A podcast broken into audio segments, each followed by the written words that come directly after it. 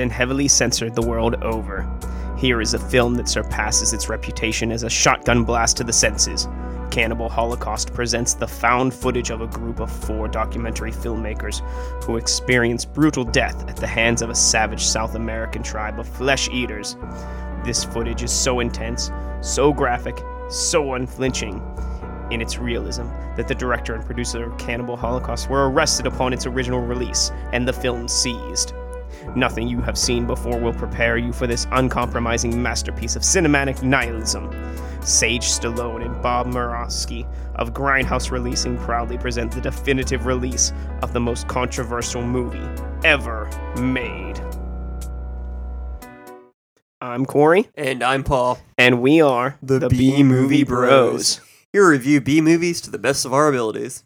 Sometimes we get off topic, but randomness is a gift. This week, we bring you the 1980 release Cannibal Holocaust from director uh, Ruggero Di- Deodato.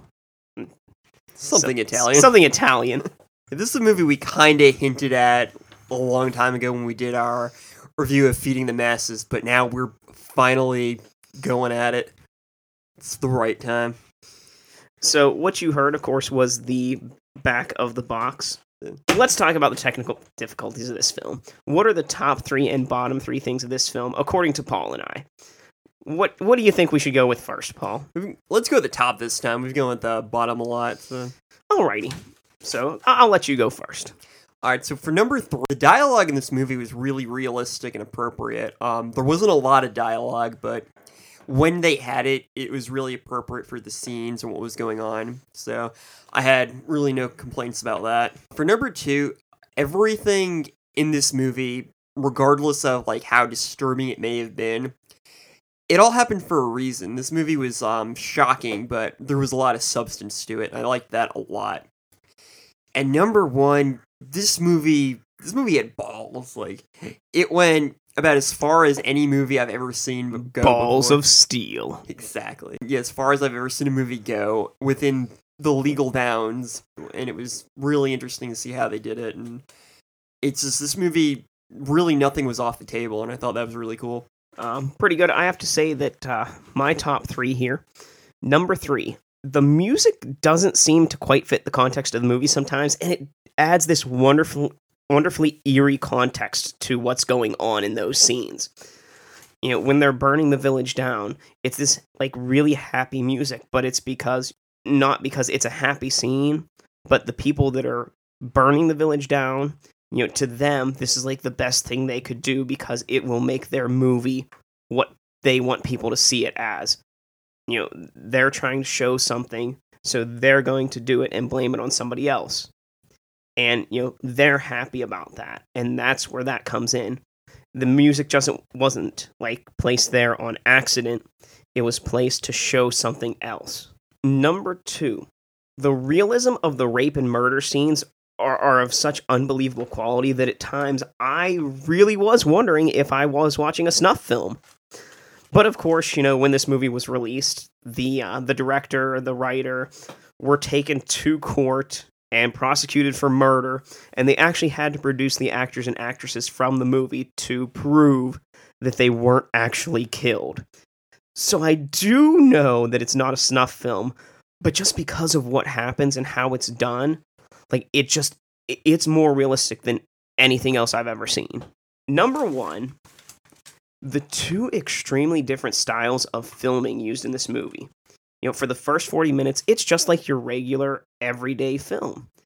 You know, they're following these couple people through the Amazon, you know, all exterior shots of them, all third person. And then when we cut to the footage that has to do with our documentary film crew, it's all first person. It's all that found footage look that you know has become so popular nowadays.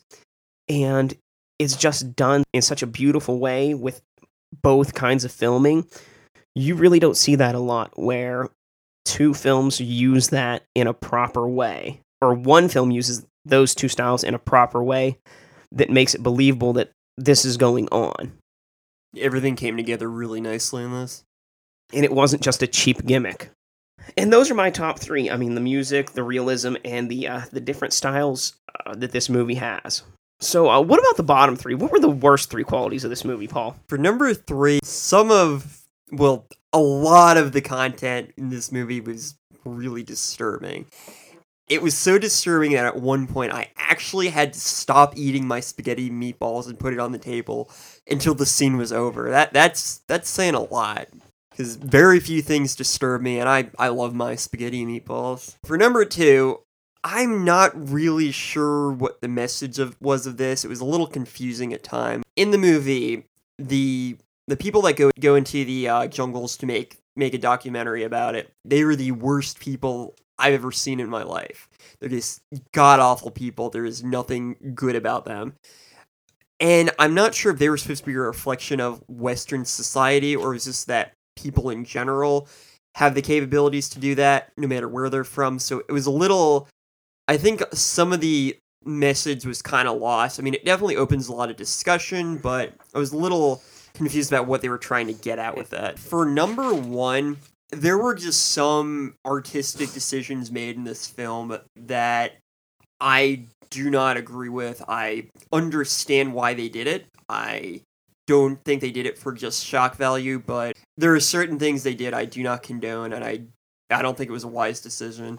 Even the the director said that he regretted doing some of the things he did in the film, and I agree with that. I mean, I I'm all about expressing your artistic um vision, and I'm against most censorship, but there are definitely things in this film there I saw it. I'm like, I they should not have done that, and it was difficult because I understood it, but there were just certain things I, I was not okay with, and that's rare for me to say about a movie. The bottom three for Cannibal Holocaust.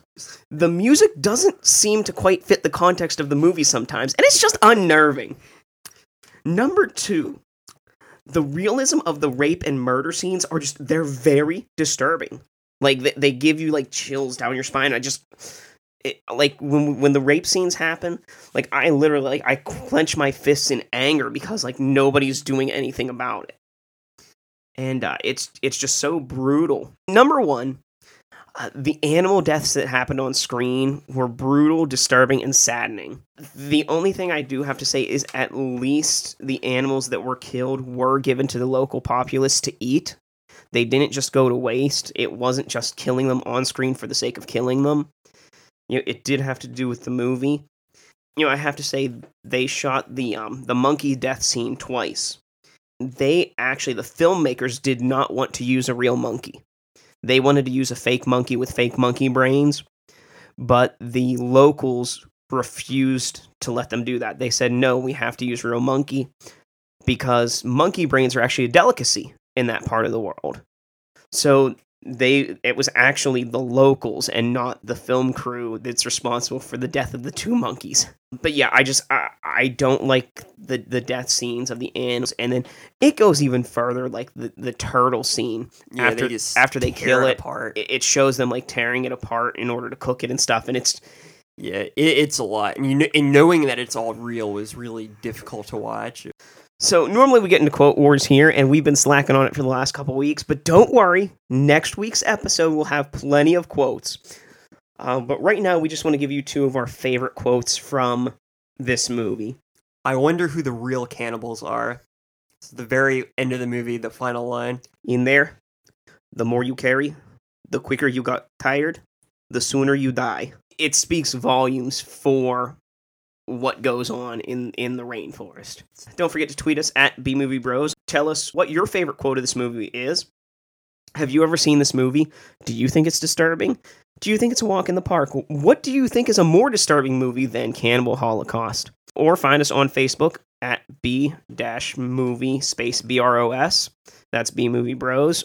All right, well, let's get into our final take here. On our shot scale, which remember, folks, our shot scale is a reverse scale 1 to 10, 1 being the best, 10 being the worst. How many shots do you need to get through this movie? I give this movie a four out of ten. Oh, it's, it's pretty generous of you. I, on the other hand, would give this movie a 9 out of 10 on our shot scale. Um, Paul, why don't you tell us why you give this a 4 out of 10? Cannibal Holocaust is really more of an experience than it is a movie. As the most controversial film ever made, it's definitely interesting to see what the creators are willing to do to really capture their image. There is a lot of content underlying this film that definitely helps fuel some of the con- some conversations and debate. I feel I'm going to be talking about this one for a long while after watching it. It's definitely a conversation starter on like not only what should be allowed in in a film, but what the film was about. The hyperrealism and the story really added to it. It wasn't just for shock value, and I like that aspect. It made you uncomfortable in order to in order re- to really get you to listen to the message. That being said, I can't condone a lot of the animal violence. A lot of the rape scenes made me very uncomfortable. Like it really seemed very realistic. And that's saying a lot because I've seen a lot of really messed up movies. I understand why they killed animals in this movie and the meat was given to the tribes. I just intrinsically I think it was a, it was the wrong thing to do. Although seeing the the gruesome truth of many of the things we take for granted doesn't mean that it doesn't happen. Like where just because you don't see like your your Nike shoes getting made in a sweatshop doesn't mean it's not happening. But it's it just still seemed wrong to kill an animal for art. All things considered, though, this is a this is definitely a, a movie I would suggest to anyone who's interested in kind of seeing a movie that really made made a strong impact on movies in general and really who wants to be part of the conversation about censorship. That's something that's going on a lot. And to be honest i'm i'm glad i saw this movie. This is a great movie. With varying styles in filmmaking and wonderful cinematography, it really does a fantastic job of pulling you from your own world into the Amazon rainforest and the concrete jungle of New York City. The characters are all interesting in their own ways, whether from being sociopathic in their ways of obtaining documentary footage to fit their own private agenda, or in trying to understand the long forgotten tribes of the Amazon. The special effects are spectacular, and it is hard to disassociate the scenes depicted from reality, especially since the animal deaths are real. All this being said, the movie receives a 9 out of 10 on the shot scale, not because of its unwatchability as being a terrible movie, but in its unwatchability in its realism. The rape scenes and brutal murders, as well as the atrocities committed by the documentary crew, are all based in reality and depicted in such ways that seems authentic. I love this movie, even if I hate watching it. You know, we know not everyone likes watching the same kind of shit that we do. So we like to take an A movie and compare it to this B movie and give you an A movie companion. What's this high class movie that's the same thing as our B movie? My A movie companion for this is uh, Ace Ventura When Nature Calls from 1995. that movie is district 9 Ace Ventura When Nature Calls. Why is it the same movie as Cannibal Holocaust? How can it be the same movie as Cannibal Holocaust? Both movies took place in a jungle region.